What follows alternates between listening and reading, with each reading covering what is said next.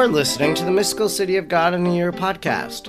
I'm Father Edward Looney, and throughout the year I'm reading and reflecting on this four volume, over 2,500 page work by the Venerable Maria of Agreda. If you would like to discuss today's readings, I invite you to head over to Facebook and find the Mystical City of God in a Year podcast group, and you'll be able to interact with me and other followers and listeners.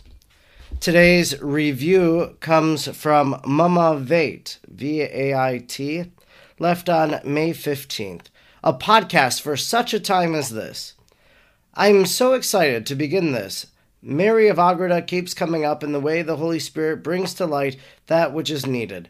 I'm in the middle of a Bible in a year with Father Mike Schmitz. I don't think I can wait until January 1st to begin the mystical city of God in a year. So much to listen to, so little time. Thank you for this. Well, thank you, Mama Vait, for listening. And I encourage you to begin if you already haven't. And uh, you'll see how this really corresponds to the scriptures that we read, for it's so filled with scripture, many quotations and such that you've already heard probably through the Bible in a year. If you would like to share the podcast, please rate and review it on Apple Podcasts or wherever you listen, because by rating and reviewing it, you'll help it to get noticed by the program so then it will come up as a recommended podcast for others who might be interested in following along with the mystical city of God. Now let us thank God for the life of Venerable Maria of Agreda. Almighty God, you will that all people know the saving power of Jesus' name. Throughout time, you sent missionaries to your people who proclaimed the good news. We thank you for sending Sor Maria to the Jumano people and planting the seeds of the gospel in their heart and in our land. She taught them the good news and prepared them for baptism. We look to her example and holy life today and wish to be taught by her. Sor Maria, teach us how to pray and meditate. Teach us how to imitate the virtues of Our Lady. Teach us the mysteries of our faith. Almighty God, stir aflame in our hearts the same missionary fervor of Sor Maria, so we may be as emboldened as she was to proclaim the gospel of our Lord Jesus Christ who lives and reigns with you in the unity of the Holy Spirit, God, forever and ever. Amen. Today is day number 152. We are reading from Volume 2, Book 4, Chapter 10, paragraphs 476 to 481. 476. There are other wonderful circumstances and particulars which all the faithful assume to have miraculously accompanied this most divine birth but as the only witnesses were the Queen of Heaven and her courtiers, they cannot all be certified, except only those which the Lord Himself manifests in His holy church, to all or to some particular souls in diverse ways. As I think there is some divergence of opinion in this matter, which is most sublime and venerable. As soon as I had manifested to my superiors and directors what had been made known to me, they commanded me under obedience to consult anew the divine oracle and ask the Empress of Heaven, my mother and teacher, and the holy angels that attend on me, for information on some particulars necessary for a clearer statement of the most sacred parturition of Mary, the mother of Jesus, our Redeemer. In order to comply with this command, I returned for a better understanding of these same happenings, and it was then expounded to me in the following manner. 477. At the end of the beatific rapture and vision of the Mother, ever Virgin, which I have described above, number 473, was born the Son of Justice, the only begotten of the Eternal Father, and of Mary most pure, beautiful, refulgent, and immaculate, leaving her untouched in her virginal integrity and purity, and making her more godlike and forever sacred. For he did not divide, but penetrated the virginal chamber, as the rays of the sun penetrate the crystal shrine lighting it up in prismatic beauty.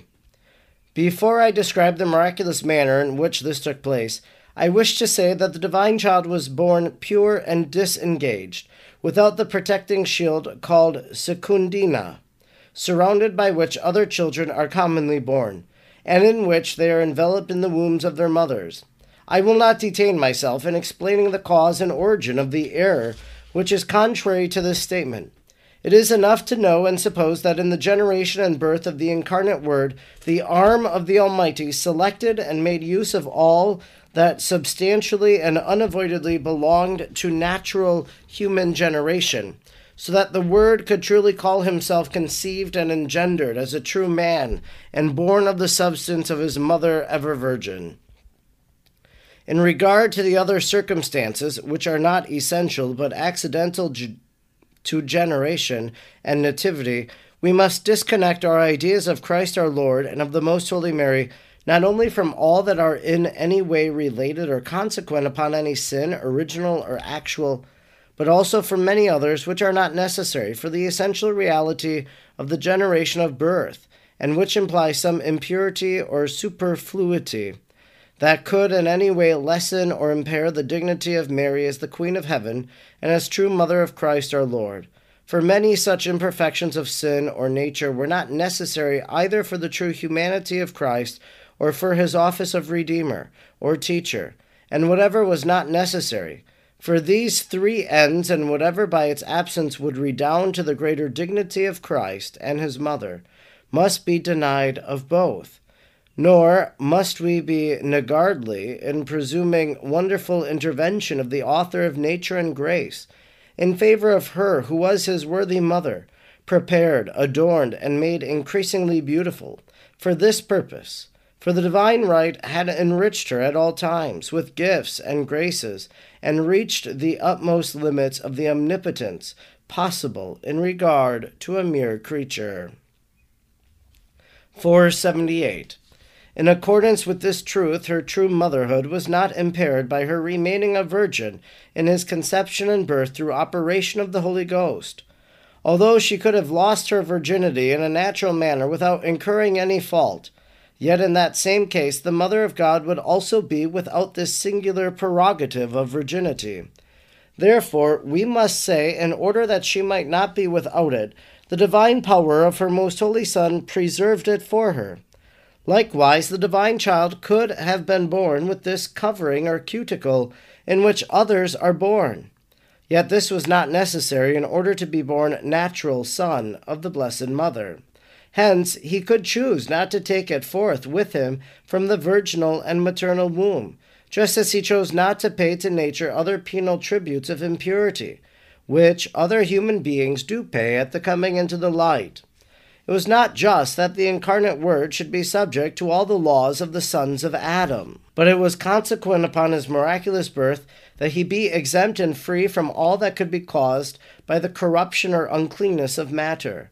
Thus also this covering or secundina was not to fall a prey to corruption outside the virginal womb, because it had been so closely connected and attached to his most holy body and because it was composed of the blood and substance of his mother.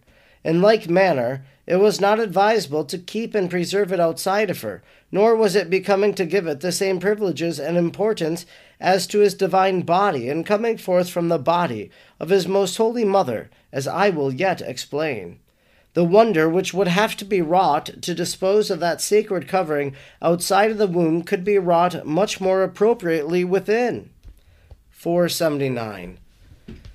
The infant God, therefore, was brought forth from the virginal chamber, unencumbered by any corporeal or material substance foreign to himself. But he came forth glorious and transfigured for the divine and infinite wisdom, decreed and ordained that the glory of his most holy soul should in his birth overflow and communicate itself to his body, participating in the gifts of glory in the same way as happened afterwards in his transfiguration on Mount Tabor in the presence of the apostles. Matthew 17:2. This miracle was not necessary in order to penetrate the virginal enclosure and to leave unimpaired the virginal integrity. For without this transfiguration, God could have brought this about by other miracles. Thus say the holy doctors, who see no other miracle in this birth than that the child was born without impairing the virginity of the mother. It was the will of God that the most blessed Virgin should take upon the body of her Son, the God man, for this first time in a glorified state for two reasons. The one was in order that by this divine vision the most prudent mother should conceive the highest reverence for the majesty of him whom she was to treat as her son and the true God man. Although she was already informed of his twofold nature, the Lord nevertheless ordained that by ocular demonstration she be filled with new graces corresponding to the greatness of her most holy Son, which was thus manifested to her in a visible manner. The second reason was to reward by this wonder the fidelity and holiness of the Divine Mother. For her most pure and most chaste eyes, that had turned away from all earthly things for love of her most holy Son, were to see him at his very birth, in this glory, and thus be rejoiced and rewarded for her loyalty and beautiful love. 480. The sacred evangelist Luke tells us that the Mother Virgin, having brought forth her first begotten Son, wrapped him in swathing clothes and placed him in a manger. He does not say that she received him in her arms from her virginal womb, for this did not pertain to the purpose of this narrative. But the two sovereign princes, St. Michael and St. Gabriel, were the assistants of the Virgin on this occasion. They stood by at proper distance in human corporeal forms at that moment when the incarnate Word, penetrating the virginal chamber by divine power, issued forth to the light, and they received him in their hands with ineffable reverence. In the same manner as a priest exhibits the sacred host to the people for adoration, so these two celestial ministers presented to the Divine Mother her glorious and refulgent Son. All this happened in a short space of time. In the same moment in which the holy angels thus presented the divine child to his mother, both son and mother looked up upon each other. And in this look, she wounded with love the sweet infant, and was at the same time exalted and transformed in him. From the arms of the holy princess, the prince of all the heavens spoke to his holy mother Mother, Become like unto me, since on this day, for the human existence which thou hast today given me, I will give thee another more exalted existence in grace, assimilating thy existence as a mere creature to the likeness of me, who am God and man. The most prudent mother answered, Trahe me post te, curremus in odorem unguentorum tuorum. Canticle 1 3. Raise me Elevate me, Lord, and I will run after thee in the order in the odor of thy ointments. In the same way, many of the hidden mysteries of the canticles were fulfilled, and other sayings which passed between the infant God and the Virgin Mother had been recorded in the book of songs, as for instance, My beloved, to me and I to him, and for his desire is toward me. Canticle 216. Behold, thou art beautiful, my friend and thy eyes are dove's eyes. Behold, my beloved, for thou art beautiful, and many other sacramental words, which to mention would unduly prolong this chapter. 481. The words which Most Holy Mary heard from the mouth of her Most Holy Son served to make her understand at the same time the interior acts of his holiest soul, united with the divinity, in order that by imitating them she might become like unto him. This was one of the greatest blessings which the most faithful and fortunate mother received at the hands of her Son, the truest God and man, not only because it was continued from that day on through all her life, but because it furnished her the means of copying his own divine life as faithfully as was possible to a mere creature.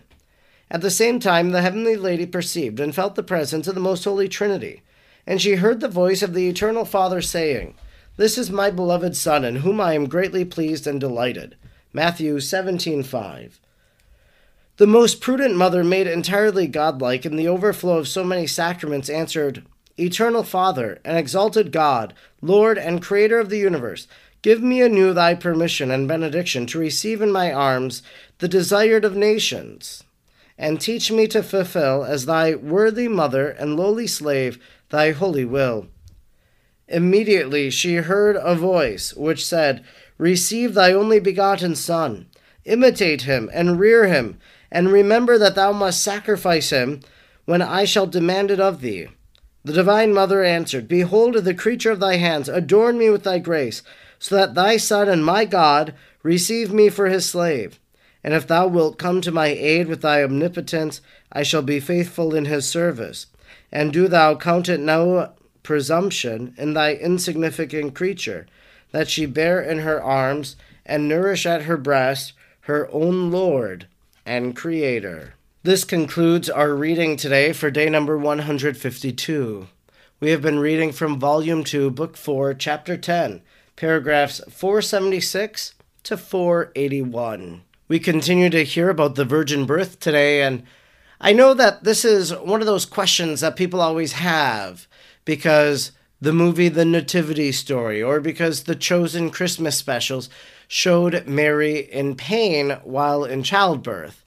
And this is a great question for us to consider, and we have to understand our Catholic position. And our Catholic position is that Mary did not undergo pain in childbirth, that she remained a virgin before, during, and after, and that St. Thomas Aquinas taught that pain was a consequence of original sin when giving birth. Now, Genesis does say that the pain of childbirth will be intensified, but we believe that Mary was without pain and that she brought forth the child remaining a virgin after as before. The teaching about Mary's virginity, she's a virgin before, during, and after the birth of Christ. The church teaches this.